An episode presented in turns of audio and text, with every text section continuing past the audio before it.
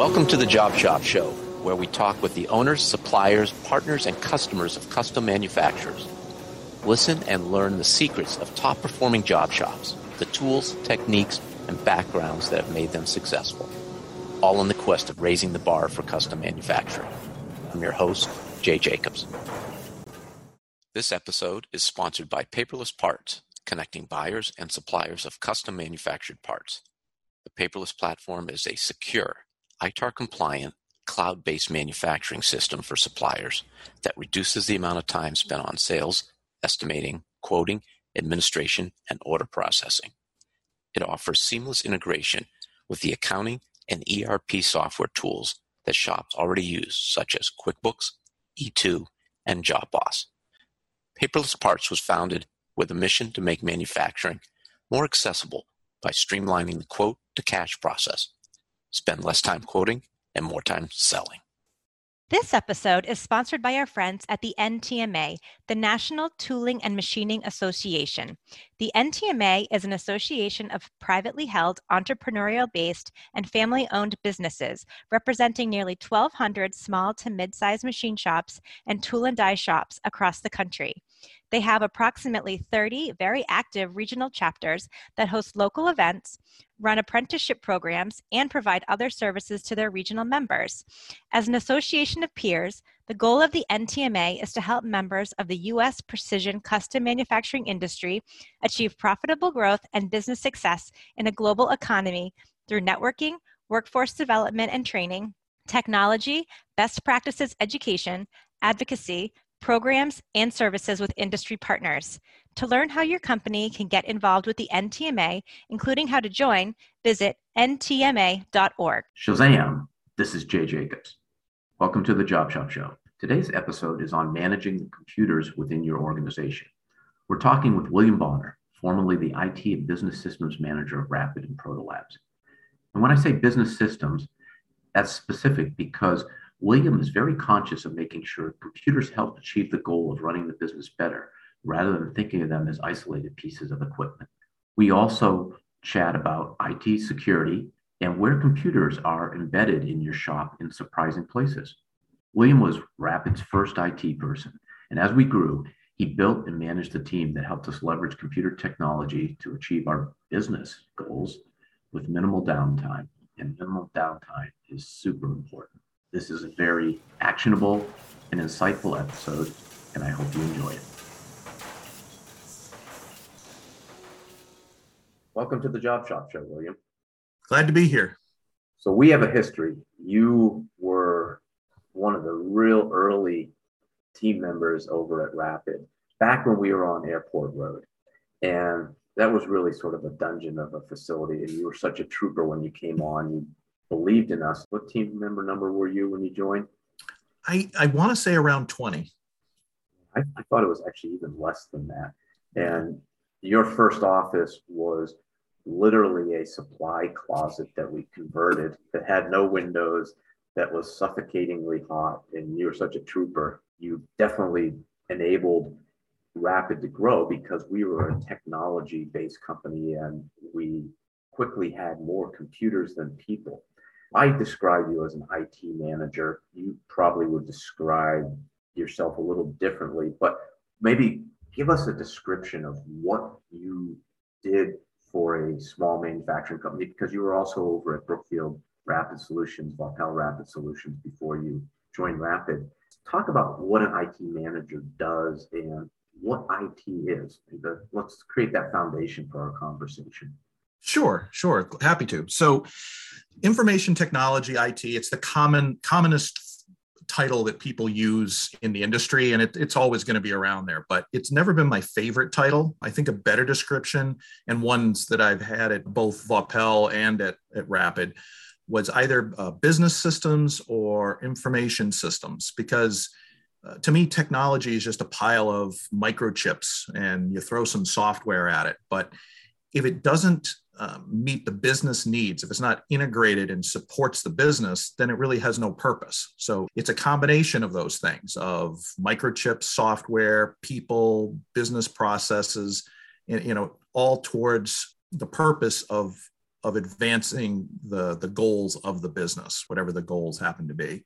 And so I guess to give Rapid an example was when I came there, there was one tired server with a little tape backup and I think half a dozen computers that were, you know, in pretty, you know, pretty motley collection of stuff. And one thing that, that you saw was the potential for, for IT. So in theory, you really hired an IT person far before most companies would because you saw where things were going. And you know, I, was fortunate enough to be able to to help you grow the company and support that. You started about three million when I joined you, and we were over forty million when when Protolabs bought us out. So it was you know it was quite a ride. It, uh, it took a lot of a lot of different skills and a lot of different upgrades and moves and your your roles and responsibilities, and you had a lot of personal growth to be able to move into the systems that we required at the different stages of the company. So we have computers, there's hardware and software. What other devices, things did you touch in a shop or at a manufacturing company? What else is there besides computers that people should be thinking about where you had oh sure sure so well for one pretty much any machine tool of any sophistication today is going to have embedded controllers and stuff in it and back in the day those would have been called plcs programmable logic controllers and they'd be kind of islands mm-hmm. but certainly in the last 20 years even before that these devices would be networked and connected throughout your shop. So right off the bat, whether it's a press brake or a CNC machine or an injection molding press, whatever it is, it's almost certainly got a computer in it. And it's got a lot of really valuable information that if collected can be valuable in monitoring the shop but also it, it, gives you the ability to shoot programs directly to them. So you no longer have to program at the machine. I mean i'm talking this is old. This has been around for a long time but there that's to start with. But then in, in the modern shops of today you're also going to see tablets for logging in and out of jobs or putting um, logging in scrap quality stuff.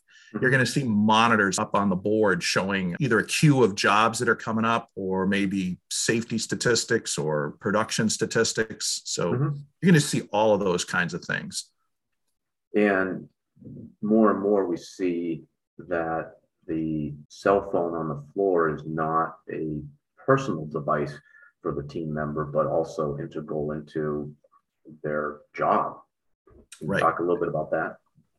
Yeah, so actually, it's funny. So uh, I remember b- back in the day, that used to be a huge challenge. Was before cell phones, was getting communication out on the floor, mm-hmm. and you'd be asked to put some kind of a cordless phone out there, right. and the machines were would always create a lot of interference and such. So it was very hard to get reception. So um, you know, the advent of cell phones allowed us to put that communication right out to everybody at the shop floor. Now, you know, comes with it certain risks because you've got to manage those devices. They're another, you know, another potential threat for getting viruses. And well, I'm sure we'll get into cybersecurity later, but that's one of the challenges there is actually managing those devices, even though they provide a good tool for communicating to the operators. Let, let's bookmark that because we're starting to get into some of the nitty gritty. And I want to step back and for someone listening, William and I, he was a trusted partner for me at Rapid. And I want to frame this conversation for a shop owner in thinking about how to look at IT, computers, industry 4.0 from the, the hardware and software uh, perspective and how someone like William, whether they are on your staff or contracted out, how to think about them, what they do, where where they can have an impact on your company. And I was thinking about it. There's probably some folks who are listening. Computers are a, a necessary evil. They're tolerated, and they. I don't want to spend money on them, but I have to. And there's also other people who want as little as possible to do with computers. They know that they're they're there, but they just they would rather have somebody interact with them and, and make it work for the company and minimize what they want to do. And then there's probably a third category of people who are embracing technology and want to implement as much as possible to automate and increase productivity. So, a wide variety of potential folks who are listening, we want to try to bring them all up to speed on what you in your role as an IT manager can do to impact them. And so maybe we could talk about what are some of the basic functions? What do you or somebody who's working on your team do that like every shop has a computer now. So what are some of the basic things that have to be done from an IT perspective? Well, maybe I could frame this a little bit by talking a little bit about my journey into technology because sure. I wasn't trained. I wasn't trained originally um, in IT. I started out as an industrial engineer, and classical industrial engineering is very embedded in in you know old school manufacturing. You do time studies and you try to shave seconds off of an operation so that you can just be more efficient. And I was always interested in technology and stuff. And what I saw, and this goes back prior to before I met Jay, was those two different things really can complement one another because if, when you're working with time studies and you can shave off seconds, which you know eventually helps the business, but with technology, you can shave hours off of processes by streamlining the process. And that to me was very compelling. I like the low hanging fruit. I like the big impact, not the little impact. So that was my draw into the IT world. And I tell you that this is going to sound quaint in this day and age, but it still sticks with me. My, my first big win in IT was there was a shop that was spending, um, they had one individual spend four hours every single day printing out reams and reams of reports, which they would then hand out in a production meeting. And so, from a technology standpoint, I attacked it two ways. One was so simple I just got the person a faster printer because he was able to she was able to print them out in you know what took four hours. She could do in an hour because they were it was a faster printer. I mean that was the simplest solution possible. But then i you know I tried to take it to the next level and i said well some of these reports you're all looking at them together. Why are you printing them out? And again this goes back this was in the 90s mm-hmm. um, and i said let's put it up on a computer screen and you can all look at it together. And so they're not even printing it out. So but at the end of the day this person who you know was spending four hours a day wound up spending less than an hour a day printing out the bare basic reports. And then the, the people would sit around the monitor and look at their you know paper and and move on. So so to me huge, that huge win yeah, yeah exactly yeah you don't uh, have to hire more people you can give people more responsibility, different roles, and they probably are happier. yes. Yeah. Yeah. But then to go back to your question a little bit, you know, what what's the basics of, of IT is so first and foremost, IT is a utility. If done right, it should be invisible. And so mm-hmm. when you come in in the morning, your computer should always start up. Your email should always come and come in and go. When you you know open up your accounting package, you should you know have have no concern that you can't bill a customer or if you pull up your customer relationship management software you don't you don't you don't want to think about whether that software is going to let you run your next campaign or send out another email blitz or something like that this stuff just needs to work so that's the baseline it's almost like a, a pyramid i think of it like maslow's hierarchy of needs that's the baseline and if you don't get that right i mean i would say even the base below that would be cybersecurity which is a whole other thing but then you got functionality uh, and then you get into the good stuff. You know, that's when you get into the software development, the, the data analytics, when you're really getting to use your systems to actually help run your business better. So that's kind of how I look at it. And getting back to that foundation, that means upgrading computers probably on a regular basis because operating systems are no longer supported. Computers get faster or or the existing ones are slower because of the demands of software. And there's particularly with programs that reside on computers. I remember SolidWorks. Every year there's an update that had to be installed, and it was pretty pretty painful when it was. I don't know. You tell us how many hours it took to yeah. SolidWorks up on one, and you knew you're going to have to do it every year. Yeah, yeah. Well, and interesting things happened in the world of computers in the last 10 years, in that it used to be that you had to upgrade for performance.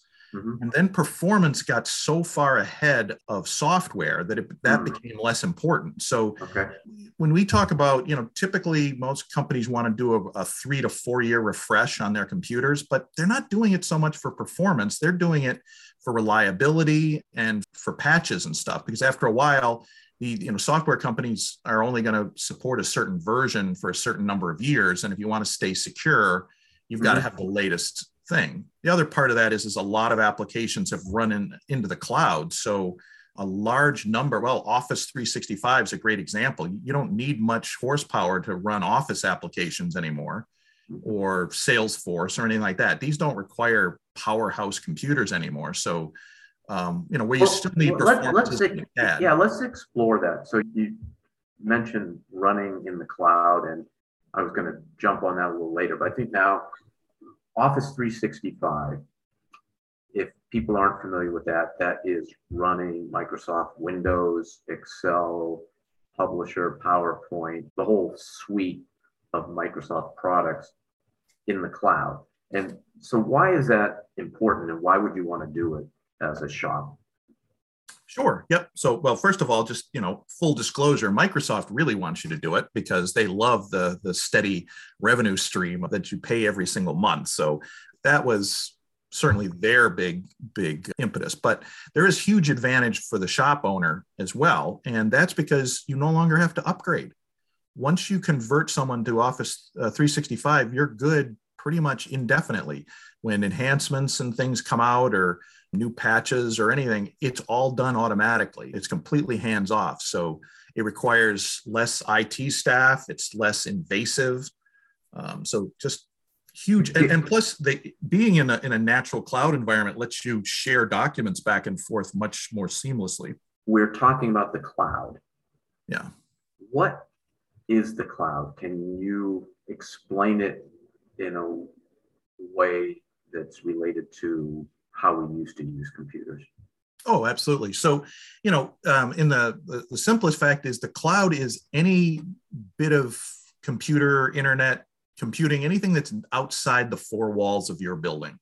So the, the big thing, the big terminology that you might hear is on premises or cloud. Well, on premises means, and this is the old school method, is all your servers and your email servers and all your software, everything lived in servers in a data center or in a closet somewhere you know in in your actual physical four walls.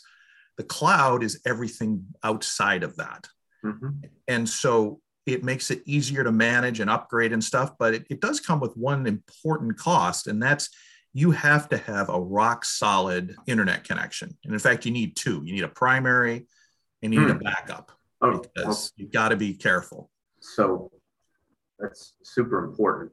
If your business systems are running, for example, QuickBooks Online on the cloud, then if you don't have access to that because your internet went down, you're dead in the water. Yep. Give me an example of a backup because I think uh, around us, Comcast, Xfinity for cable uh, internet.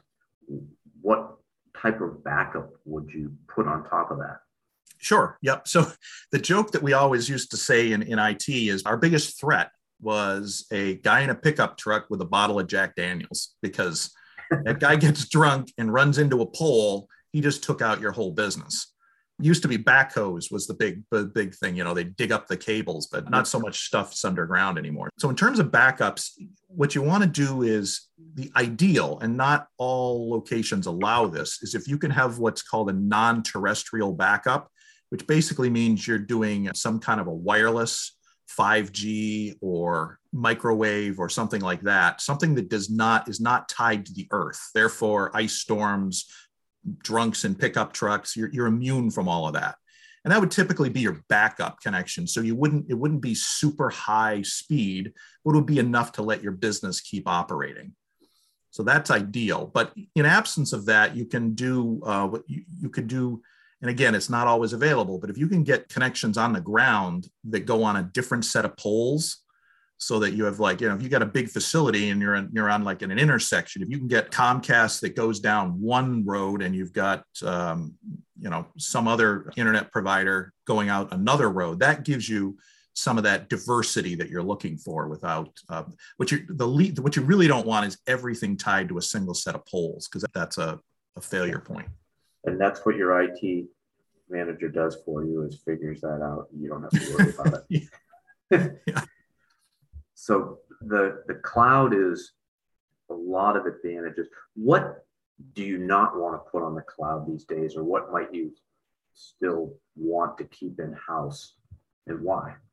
Well, that's a great point. First of all, in some cases, you will not be allowed to. So, if you're doing a lot of government contracting, it will put limits on what you can put in the cloud. So, there's a thing called ITAR that probably a lot of businesses are familiar with that means that all your data has to stay within the United States. Mm-hmm. So if you go to Amazon and say, "Hey, give me some," or Microsoft for that matter, and you know, get set me up with some cloud servers and stuff, they're going to set you up and their cloud is so big and distributed around the world, you're not guaranteed that your data stays onshore. They do offer products that are onshore, guaranteed servers here, but the, the cost is a lot higher. And sometimes uh, you run into things where you need to have a very large number of users to, to do that. So um, that's that's a big one right there. Is be careful, check your DoD requirements um, in terms of whether whether you. So that that would be number one aside from that, I'm pretty bullish on the cloud. I, I, there's not a lot of things that I wouldn't consider putting on the cloud. Let's talk about backup systems because I remember the sophisticated tape drive systems that you had and implemented. How is backup approached from a cloud perspective, and why is it? How does it give you the redundancies that you had created from what I had seen before? Oh, yeah, very good question. And it, it's interesting too. So, what the cloud allows you to do is you can take a snapshot of your systems and data and basically um, ship it off to the cloud. And here's the advantage. I mean, if, um, you know, I guess a lot of businesses only have a single site, but if you had multiple sites and if one of them gets hit with a hurricane, having your data backed up or located somewhere in the cloud lets you still operate some portions of your business even while one plant might be completely down due to hurricane, fire, things of that nature. And I don't want to scare everybody about this, but one of the things that's coming out of cybersecurity these days is the fact that some threats are hiding in your backups and you don't even know it. So you've backed up all your data, you get hit with ransomware, and you're like, you when, when you say okay. when you say that backup, you're talking about physically backed up at your location, or or even in the cloud even in the cloud. Yep. Uh-huh. Yeah. Yeah. Some of the threats today will actually hide in your backup and you won't know it's there.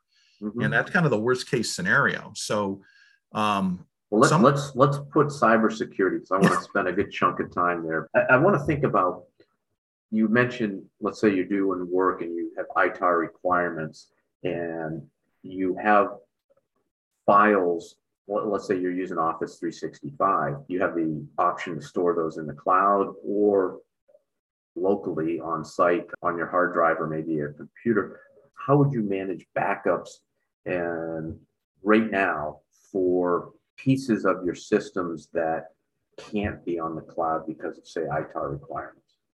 Oh, sure. So you probably want to avoid uh, tape backups. They've, they've come a long way. They have a lot more capacity. And, and I'm actually hearing some people say that they like that as, a, as an alternate technology. But the, uh, my experience has been if you can do a completely disk based uh, backup, which basically means you're just copying all the data to some kind of a device that holds the data for you, that's the quickest way to get the backup and then more importantly and, and this is the part that can be overlooked is get your data back. If something happens you want to be able to access it very quickly.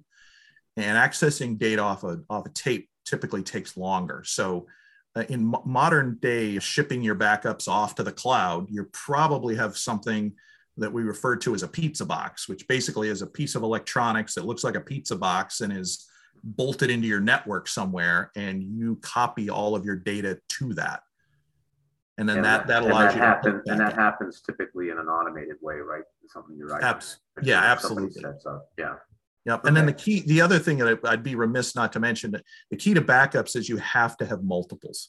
You never want a single backup. So give us one give us a good backup strategy. How often do you back up? How long do you keep your backups? Give us a backup strategy. Okay, so in in this day and age, you can keep.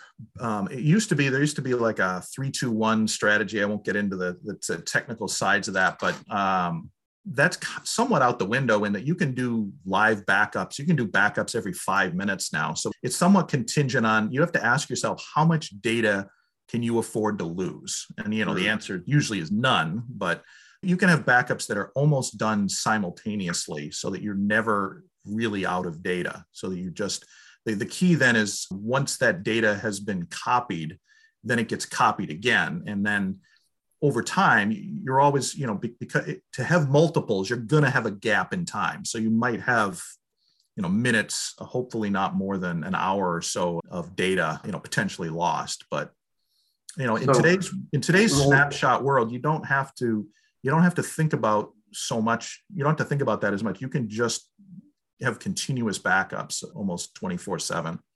Okay. That has changed.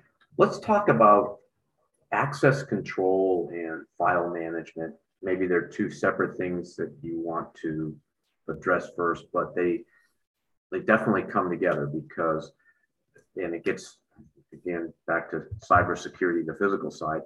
You probably don't want everyone in your company being able to see every file.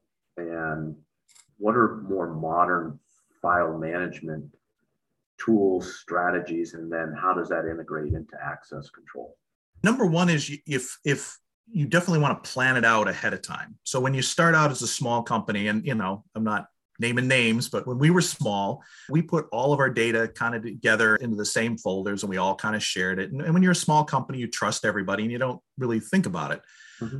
But um, what you have to be careful of is you don't let that go on too long. At some point, you make a conscious effort to kind of divide up your data and say who really needs to see what. Um, and, and you need to do it not by individual names, you need to do it by departments and functions. So you know, it's this isn't so much an IT um, practice as a business function. You have to think about, you know, it, pretend all your files are, are, are in paper. What departments should see what? And you divide things up, you define departments, and then at that point, the IT side becomes easy because as, as employees come and go, you just drop the, the people into the appropriate group and they can see what they're allowed to see and, and not see what they're they're not allowed to see. But it's really important to get that segregate that as your company grows to do that um, separation as soon as possible. This is a great example of how the IT is implementing business systems. And you talked about groups. So you might have a group, uh, one group is the CAM programmers, another group might be quality, Another group might be the front office. And the information that each needs or should have access to is probably different amongst the groups. Mm-hmm. You want that control. If someone needs more information, you can you can give them multiple groups, but it's the more more you can control that, the better and more secure your data is. Yeah, and, and it, it, the security works both ways. So one, you you worry about people potentially stealing your data, but you also worry about it being encrypted and you know ransomed. So when you divide up your data like we're talking about, it protects you from both. It, it basically firewalls off the data from each other. So data segregation is a really important piece of the uh, cybersecurity puzzle, as is really managing. There, there's two things you have to really watch. One is um, it's common in smaller shops to have shared logins. So like you have five mm. press breaks and yeah. all five people use the same login to, to get to those. You know, it's super convenient. It's very efficient. So people don't have to log in and out. And, and this is one of those situations where you have to decide, you have to trade off security for functionality. And, and you know, as cyber threats get worse, sometimes you have to go go to places you don't like. You, you might have to lose a few minutes of people logging in and out and avoid those common logins, which are, are big targets for different types of threats. Let's now get back into something we touched upon earlier is that essentially a CNC machining center, a press brake, a laser is a computer. That's how they are controlled. And correct me if I'm wrong, but a lot of them they're actually Windows based controllers now, aren't they? Yes. Yep. So so they are there are you, you can think of them as computers. How do you think about that from your role in integrating that into the systems? And how should a, an owner what, what are some things that an owner might not realize that are both advantageous and perhaps dangerous about having a machine as a computer? Yes uh, so yeah, number one is it, it's not just that it's a computer; it's a really old computer because oh, yeah, yeah. Uh, the, the, machine tools are not typically upgraded on a regular basis, and they they don't typically offer a way to upgrade them. So if you buy a, a machine tool, you might keep that thing for t- 10, 20 years. So that's that computer in there might be that old. So you have mm-hmm. to, you know, with, with very few options to um, to upgrade it. So that's number one is that the almost guaranteed the oldest computers in any manufacturing building are going to be the ones attached to your or embedded into your machine tools. And that means that they're probably the most uh, vulnerable to different security threats. And, and, by the way you know you spend 150 200000 dollars on this piece of equipment it's not like you're likely to replace it anytime soon just because the computer is out of date.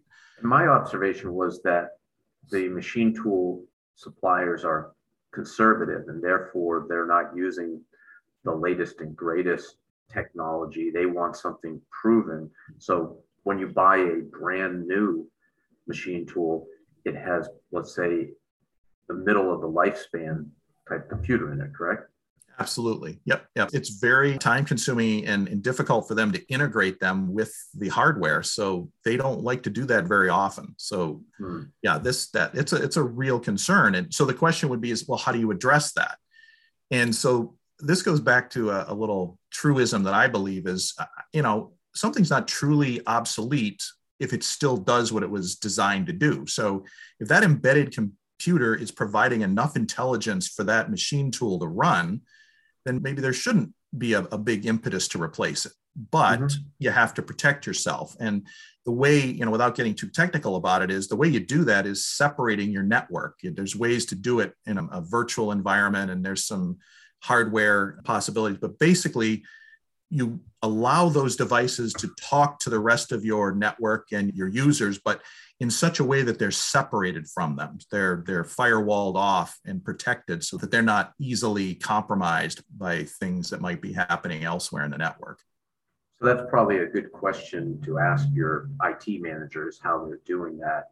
And you're listening not so much for the technical how, but the fact that they are doing it. Absolutely. Yep. Yeah. Let's jump into people working outside of the physical premises of the shop, remote work. And what do we have to think about there? It, it probably comprises a lot of what we've talked about.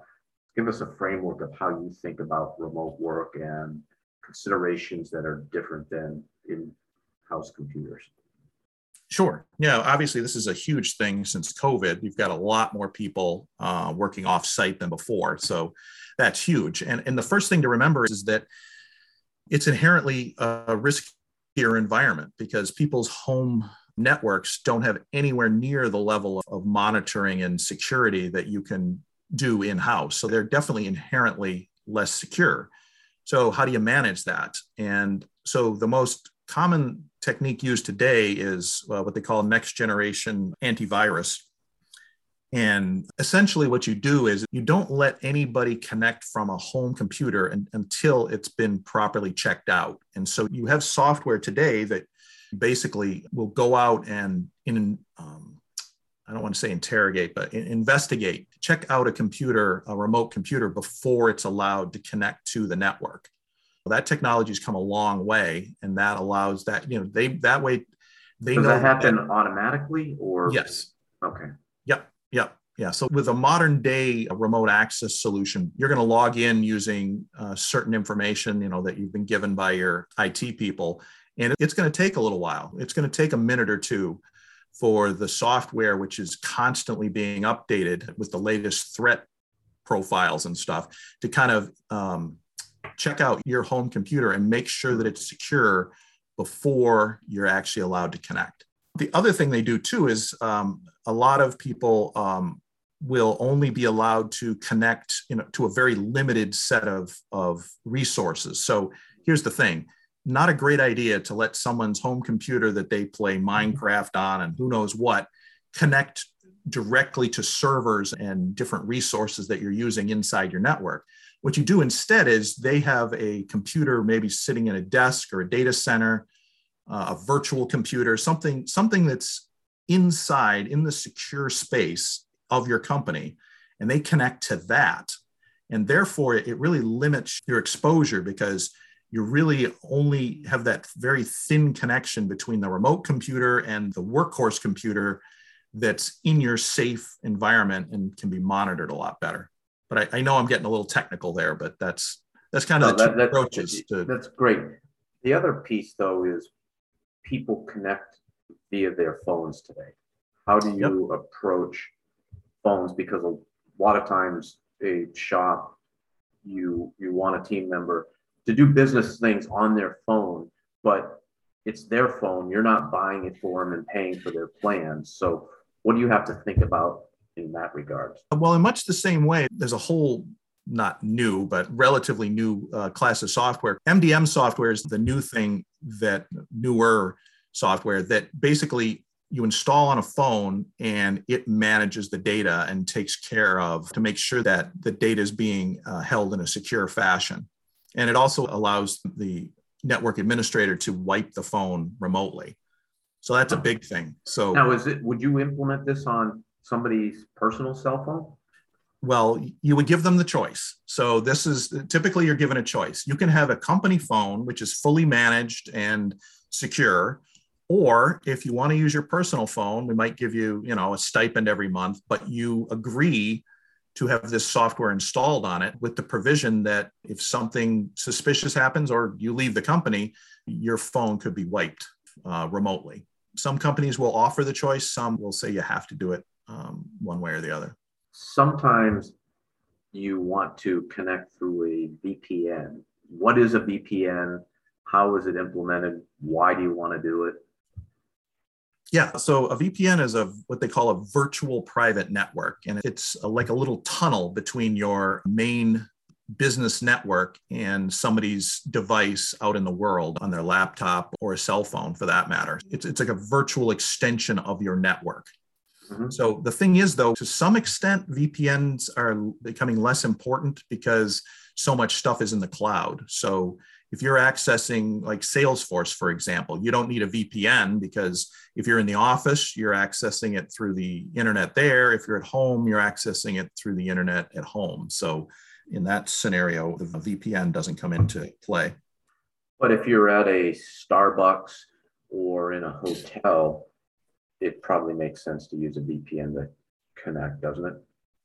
Um, yes, but again, a lot of that security is now being kind of baked into the cloud environment itself. VPN is not is like slowly um, kind of I don't want to say fading away, but it's not the end all be all in terms of connectivity now, not in the new cloud world. So before we get into the big topic of cybersecurity, how should a shop owner think about costing of IT? Is there a good metric? And maybe it depends upon the size of the shop, but as a percentage of revenue, and maybe there's different pieces that you break down that, that come up to the total, like hardware, software, mm-hmm. security. Mm-hmm. Give us a sense of the cost and how it's distributed and how you should be thinking about it because it, it's painful if you if you look and go, man, I spent three percent of my revenue on all this stuff, and is it really giving yeah. me the value by to buy go buy another machine tool? Yeah, so that's you hit the right number. It's three percent is kind of the all-in uh, rule of thumb, and that would include the salaries of all your IT people, all of your subscriptions and hardware and software and internet connections. So, three percent of revenue is a good general all-in figure, but with a couple of caveats. It, it does depend on the business you're in. So if you're in a, a, very advanced technology environment, it could very easily be higher than that. If you're in a very stable environment that doesn't change very much, less sophisticated, it could be a little bit lower, but you're, you know, you should be in that ballpark. But something to consider is um, and something I firmly believe in, you're going to pay for IT one way or another. So if you try to, you know, kind of cheap out and say, oh, I just don't want to spend that much, then your users are going to be fumbling and they're, they're not going to have the help desk support that they might need. And their so, productivity um, decreases. And in a sense, that's the, the cost that, although you're not paying it directly, Exactly. Yeah, there's a lot of hidden costs in underfunding IT, and that's that's something that people owners need to be aware of. And to be clear, when that number, I I think the number can definitely increase for a shop because if you think about all the things that you have subscriptions to today, you have your cable internet, you may have Amazon Prime, Netflix. One of the other streaming services, you might use Spotify. As we move to a more subscription based environment, it, it was chunkier. We would buy seats of SolidWorks and they would cost what I think it was $4,300 every yep. time. And then we would have the maintenance fee. Well, rather than having these chunks, we add another user and it's, I don't know what SolidWorks is a month now, but let's say it's $250. Mm-hmm. That could be really low. But the good news is, is it's predictable and as you scale, you understand where your costs are going. It's not going to be spiky typically because it's going to be on a monthly basis, although some are annual contracts. But I think of uh, Salesforce is a customer relationship management software that some of the bigger companies might use. And that can be pretty expensive, but it's very powerful and you choose to use it because it dramatically can increase the productivity of your sales team. Yep. I, I think one thing to, to keep in mind though too is it is easy to get oversold on some of these products. Um, mm. because you know it's the it's the whole you know do you want fries with that a scenario so salesforce is a great example where the basic salesforce is expensive but it gets even more expensive when you start adding stuff onto it so you need to as a business owner and, and especially in concert with your it manager you need to really look at are you going to use the features that you're looking at? Almost every subscription service out there has anywhere from three to five levels that you can get into. Mm-hmm. you should look real seriously about what level you want to get into. Typically there's no pain in going up or down a level so you could start a little more conservatively see where it goes and then upgrade later but you know that was something that i was always cognizant of back at rapid was i, I didn't want to just buy the the shiniest fanciest thing. I wanted to make sure that we had the right balance of meeting the current needs meeting the the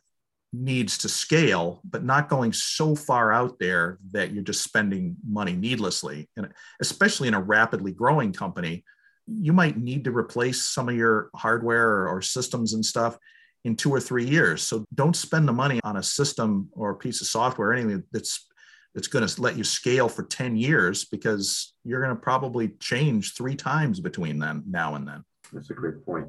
Last year we had on a fellow who owns a MSP managed service provider, and that's a contracted IT function. What are your thoughts of in-house people versus MSP or some hybrid of them, and, and, if you can relate that to the size of a job shop, where does it make sense to have people in house? Why might you want to just subcontract the whole thing? Sure, sure. So, on a personal level, I'm a little bit biased because I really love managing people and having a team that's in house. So, that's a part of, on a personal level, I really enjoy. So, I, I historically have favored that. But over time, I've come to realize the real value that MSPs bring to things. Back at Rapid, we used an MSP to supplement our staff. Mm-hmm. Um, in today's world, I would go further and say a hybrid is probably a good approach because um, I, have been throwing this new, I, I kind of coined this, whatever, but um, I like to say in this world of cybersecurity, it takes a village to protect yourself.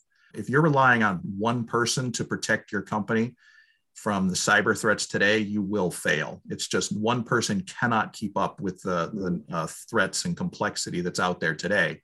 So what do you do? Well, you know that you can have one person, but you supplement them with an MSP or, or things of that nature. So, you know, whatever you do, I, I think the probably the biggest lesson I learned over the years is IT people and businesses spend so much time looking at redundancies of systems and computers, and they forget about redundancy of people. And I think that's one of the biggest potential threats that the companies face is um, that that individual quits or they're on a cruise and can't help out. You know, plus it also puts an enormous amount of pressure on those people and burns them out. So mm-hmm. having a way to to back up people and MSPs are probably the best way to do that. Um, unless you're, you know, when you get to a company of a, of a, huge size, you can kind of back each other up across divisions. But uh, certainly for any smaller shop, I think you've you've got to be looking at a mix of on-site and MSP.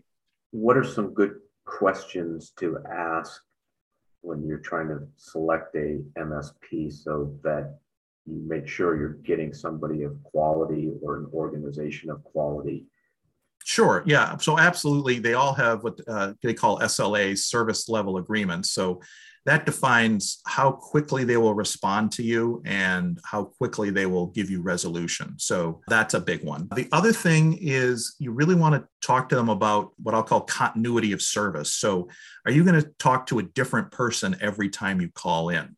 Hmm. And this is where maybe uh, smaller local MSPs may, might shine so that they have a smaller pool of people and you're not going to get a different person all the time. So those are the big ones, the big hot buttons for me. And then I think that's where you have to make a decision too. So, you know, I think the areas where MSPs really shine are in like cybersecurity and sort of the some of the infrastructure stuff. But when you get closer to the actual applications and report writing and stuff like that, those people, I think it makes more sense to look in house and develop in house talent because that's more hands on, more business specific. And mm-hmm. uh, I'm not saying it would be impossible for an MSP to help you in those areas, but I think it's more challenging. Makes sense. Well, let's jump to the big topic cybersecurity. And I'll throw it out there. What do we want to know? What's important? How can it bite us if if we're not thinking about it the right way.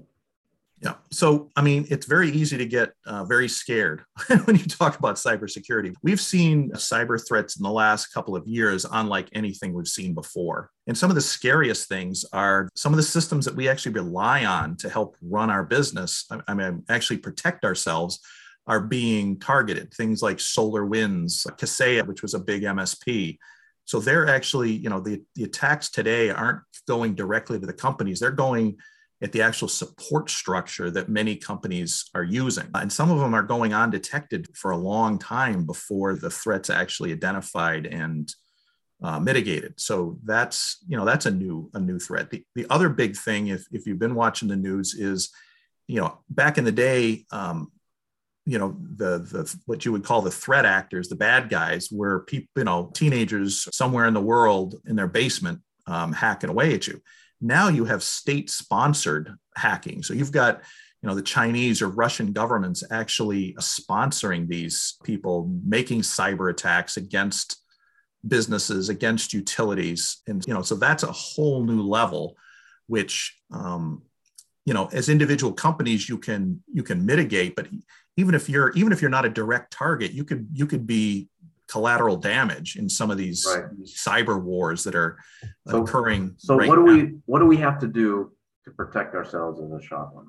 Number one, like I said, it takes a village. You've got to make sure that you you, you should definitely be um, depending on your side, especially on the smaller side, you need to be reaching out to a good quality MSP and asking them about their services. There's new things now, what they call security as a service. So instead of having to build all the different layers of security yourself and, and that by the way is one of the keys to good cybersecurity is multiple layers no one you know a firewall and an antivirus software isn't enough anymore you need intrusion prevention you need all kinds of filtering on your email and your web and, and things of that nature so with security as a service a lot of that's all bundled together and mm-hmm. you buy a single subscription which covers a lot of it and installs on your systems and ideally is actively monitored by an MSP to keep an eye on that.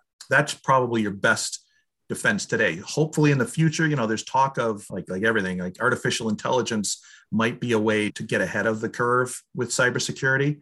But as soon as we start deploying AI as a defense, you know that it'll be used as uh, to increase the offense, and then we're right. fighting AI to AI. Right. Well, we hear a lot about ransomware.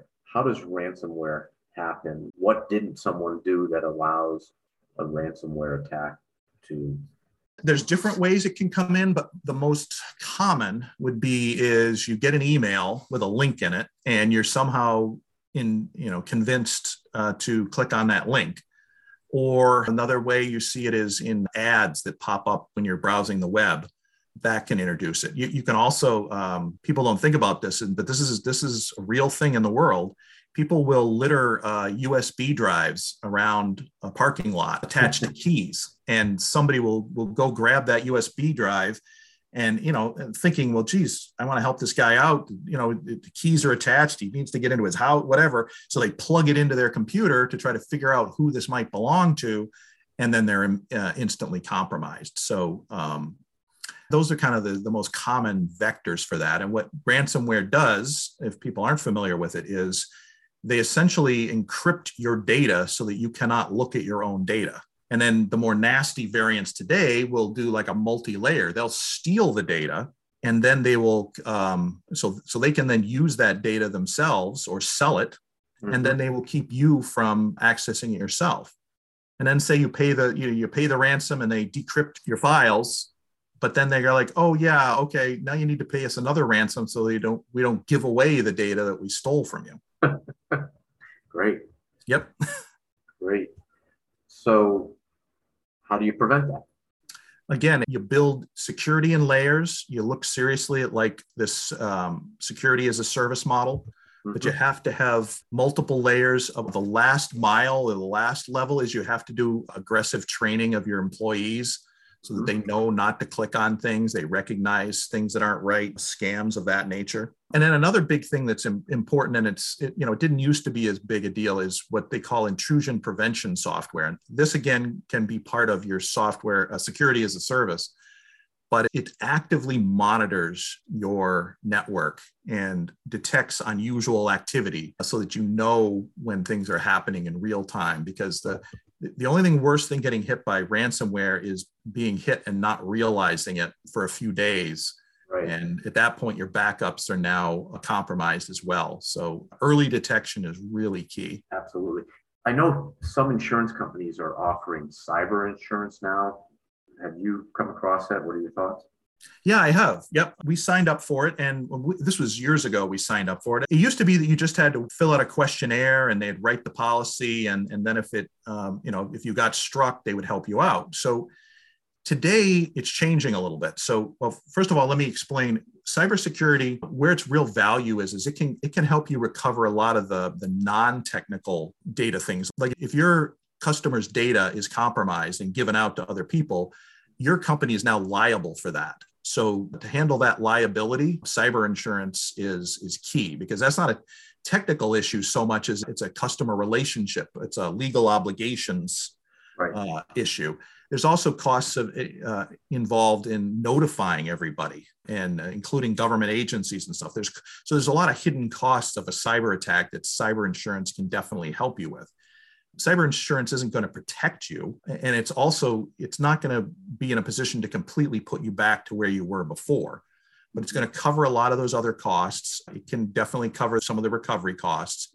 But here's the thing there's been so many claims that the costs over the last 24 or even uh, 12 months has doubled and they will now audit you. So now if you want to get cyber insurance it's not going to be a simple survey anymore that you're going to be interrogated and and I think that's actually a great thing because if you don't pass the audit, that there's a reason that they're right. that, that they're asking the questions and to me a, a way to conduct a no cost is my cybersecurity adequate or not apply for cyber insurance and if they don't give it to you you know what you got to fix no, absolutely true. I just want to make sure that people don't think that, that this is not like uh, cyber insurance is not like auto insurance It's not like, oh, you just you, you pay the premiums, you get in an accident, everything's all fine when you're done. It's not that, but it, it is a, an important key tool in the toolbox.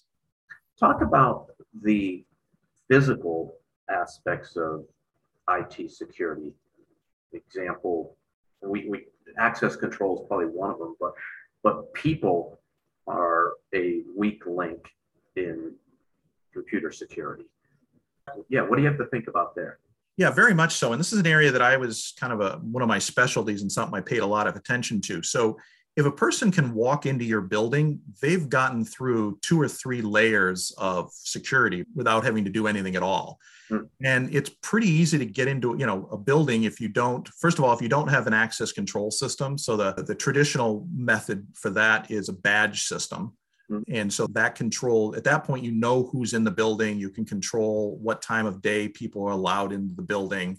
Mhm. And it gives you traceability, which is key because it'll log every time somebody walks in. They're far from foolproof because there's a thing called tailgating, which needs to be, uh, you need a lot of training. You need to train employees that, you know, as polite as it is to hold the door for the next person who comes in, you really shouldn't do that because that person following you might not be an employee or they might have been an employee that was terminated and you didn't hear about it yet.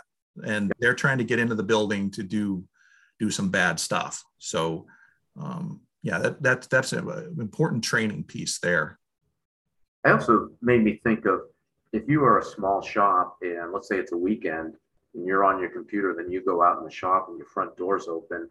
If you don't have your computer screen locking after X amount of minutes, somebody could walk in, do something on your computer, and walk out, and you don't even know because you're back in the shop making parts.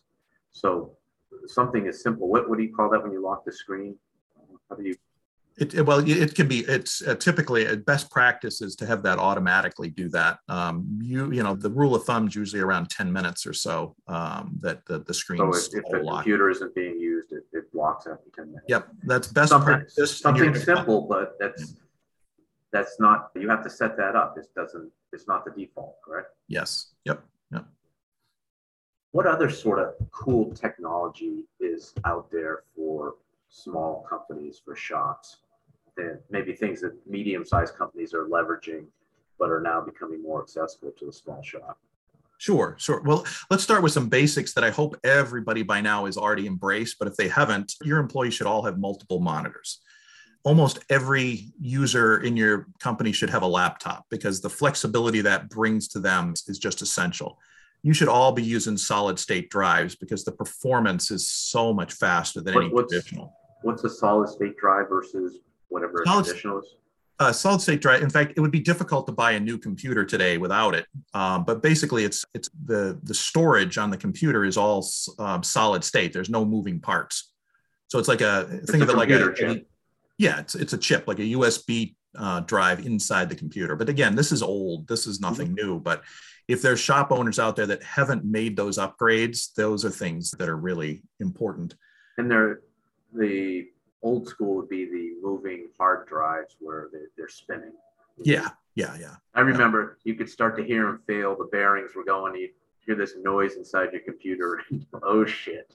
Did Yeah. we back it up? I mean, I'm not. I- don't. I haven't. I don't. I haven't sourced them lately. I, I doubt you could buy one. But if, if you've got computers that are five years old, they may not be on um, solid state, and they really should be. It's a big, big, uh, is- big Is it easy to swap out a traditional Yeah, hard there's- drive for a solid there- state? yeah, there's software today that will do most of that for you in, in an hour or two. So in terms of uh, next, you know, these aren't bleeding edge, but some of the things that smaller shops may not be looking at. I talked about security as a service. That's super important. The latest security stuff.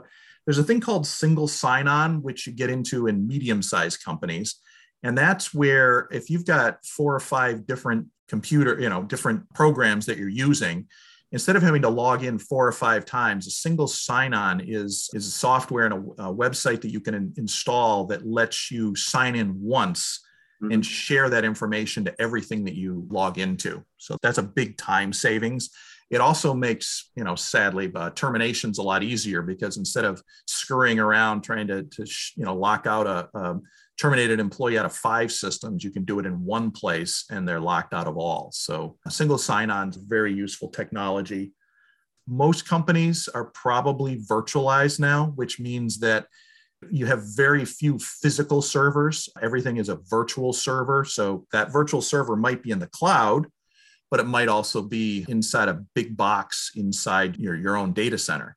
So virtualization is big because you're able to um, spin up um, new servers and applications and test environments, and you can set those up very, very quickly. You can move them around, you can back them up. Smaller companies may not be in that virtualization space yet, but that's definitely a technology that's uh, very mature at this point and should be looked at. And then the last one that I would look at is something called VDI. And again, this is a pretty mature technology today. It's called virtual desktop integration. Mm-hmm. And this is where you can have, you can even use your really old five year old computers to connect to a virtual computer inside a, a box in your data center or inside a virtual computer in the cloud. VDI gives you you know a lot of flexibility so that your IT department can do all kinds of upgrades and keep that you know all of that environment up so to date. So if I'm understanding correctly, the, the say the five year old computer is essentially a display of another computer that's running somewhere else. Yeah, exactly right. It's like the old days of mainframe computing. It's the, the next yeah. generation of that. So, yeah, it's a good way to leverage older technology and still have that. It's super manageable. Yeah, that's a great point that you're coming back to. Is it's centralized managing as opposed to scurrying around to every individual computer within the company. Yes. So if you would indulge me, let's say that probably not a brand new shop with 10 team members, but you go in, you've got somebody who says, let's do the 80 20 rule and get me up to speed with technology in my 10 person shop. So let's say I'm doing a million and a half to three million in revenue, and I want to be as modern as possible in that 80 20 rule, what would you do? And without going into a ton of detail, but how would you make sure that shop is set up? So for a shop that size in today's environment, you would absolutely be using an MSP. You would, I, I seriously doubt it would be cost effective to have a, a full-time IT person for that size. Okay, so what would they do for you? So the MSP would would set up your environment, but here would be the key. You're going to need some kind of a business leader who is tech savvy that can communicate the business needs to that MSP. And, and that's where the challenge is going to be in that size company because you'd be tempted to have a uh, IT person to bridge that gap, but you're not really big enough. So, you know, hopefully you've got somebody on your staff that's pretty tech savvy and can kind of relay the, the needs of the business to that MSP. And you'd have to be careful of the MSP you select. You know, I think I would encourage, especially for that size, a small local person who can come on site and spend time with you and consult with you and be a real business partner with you and not just a service provider. So I think I would start there. And I would certainly in today's world try to be uh, in the cloud as much as possible build it that way from the ground up as much as your business requirements allow. And let's say now you are more successful and have grown to about 25 people, let's say four to five to six million. Is now the time when you might want to have an IT person on staff? Yes. Yeah, I think that's a good time frame to start looking at. Absolutely. And then the challenge would be with, with you know that you're going to want that person at that time to be very business savvy, ERP savvy. So basically, you know, somebody very versed with the um, applications that you're using to to run your business, because that's going to be uh, that's going to be key. And then right, those are the types of things that the MSP would not have the knowledge, specific knowledge. You mentioned that before. Yeah. And then as you got as you got bigger from there and certainly when you start uh, looking at multiple sites that's when you start looking at building out your team a little bit more where you're going to want a network administrator somebody who's a little more technical and can manage a complex environment the, the msps can do that but at that point, it probably becomes more cost effective to start looking at some in house resources for some of that. And what are the specialized roles? You mentioned the network administrator. What so, other types of roles might there be in, say, a 100 plus team member company? Yeah, so uh, network administrator manages your. I mean, you can divide. They could do multiple roles. They could handle the servers and the and the network. When you get big enough, they will specialize and handle just the actual connectivity, you know, how, how all of the devices connect and talk to each other.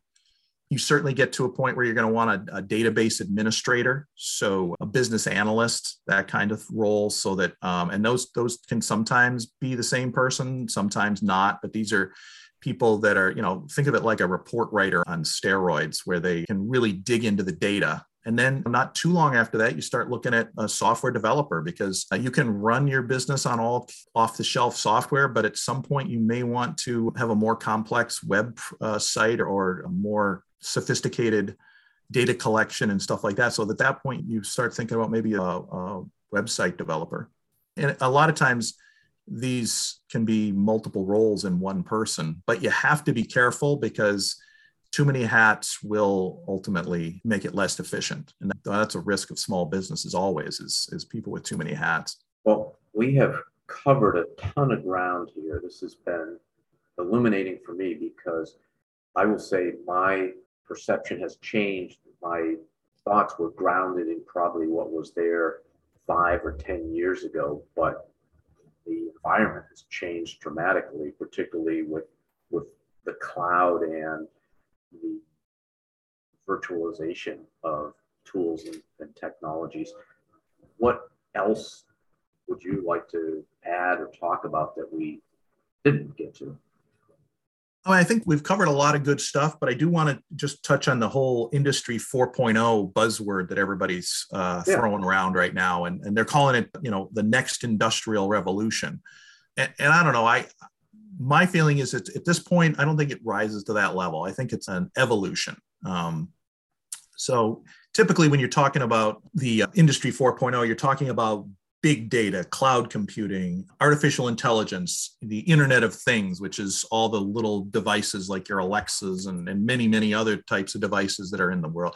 That's what they're talking about. And you know, they're talking about all of these coming together to become uh, greater than a, the whole and, and just kind of a, a coalescence of all of these different things. And there's a lot happening there, but I just, I don't feel right now it's reached that revolution level. Um, you know, a couple of things we've talked about. I think, you know, even the smaller shop owners should be really leveraging the cloud. I think they should also be leveraging uh, sensors. That's another big piece of Industry 4.0 is sensors. So that means monitoring your shop in real time. And a lot of your machine tools and stuff will have this stuff built in, but you can also buy stuff that goes along. If you're a process oriented company, you know, certainly have different uh, temperature gauges and stuff like that. So you can keep an eye on, on your shop in real time and what's going on in there. So those are the kinds of things that I would coach smaller companies to keep on their radar in terms of that whole area. Well, again, tons of information, actionable information here. I really appreciate you taking the time to share it with our audience and open up the kimono a little bit on to what to me is often a mysterious part of the business. Any other last thoughts before we go? No, it's just been a real pleasure. It's great catching up, and um, you know, I do feel blessed that I had my time at Rapid and, and found a, a, very fertile ground where you know is a place that really valued IT as not a necessary evil but an enabler of business. And that's the the kinds of environments that I'm always looking for because that's where the real meat is. That's where the fun is. Well you excelled at it and I appreciate your time there. And and I what I used to I, I'm trying to remember the way I phrased it to you but you touched upon it. The best evidence of a really well functioning IT group is when you don't think about it. Stuff just happens, it's frictionless, and it works. And that's the way it happened at Rapid. So yeah. thanks, William. You're welcome. I, st- I, I, steal that phrase from you all the time now. I, I drop the, the term frictionless business into any conversation I can because it's just so apropos. It, it just really, really defines what good IT can, can help you get to. Well, I guess that's the challenge today for the shop owner is how are you going to think about IT within your own company and is it frictionless? Does it work? Does it happen without effort or frustration on your part? I hope that you are journeying on a path to that and that if nothing else, you are protecting your data and your customers' data because if you do get a ransomware attack or other security event, you are in for a world of hurt. Hopefully, some of the techniques which William shared here will help get you on that path. Until next time, keep those lasers running and have a super day. Thanks for listening to the Job Shop Show podcast. If you enjoyed today's episode, please be sure to subscribe so future episodes are automatically downloaded directly to your device. You can also leave an honest rating and review on Apple Podcasts. Not only do I read every single one, it also helps me understand what content matters most to you. Thanks again for listening to the Job Shop Show.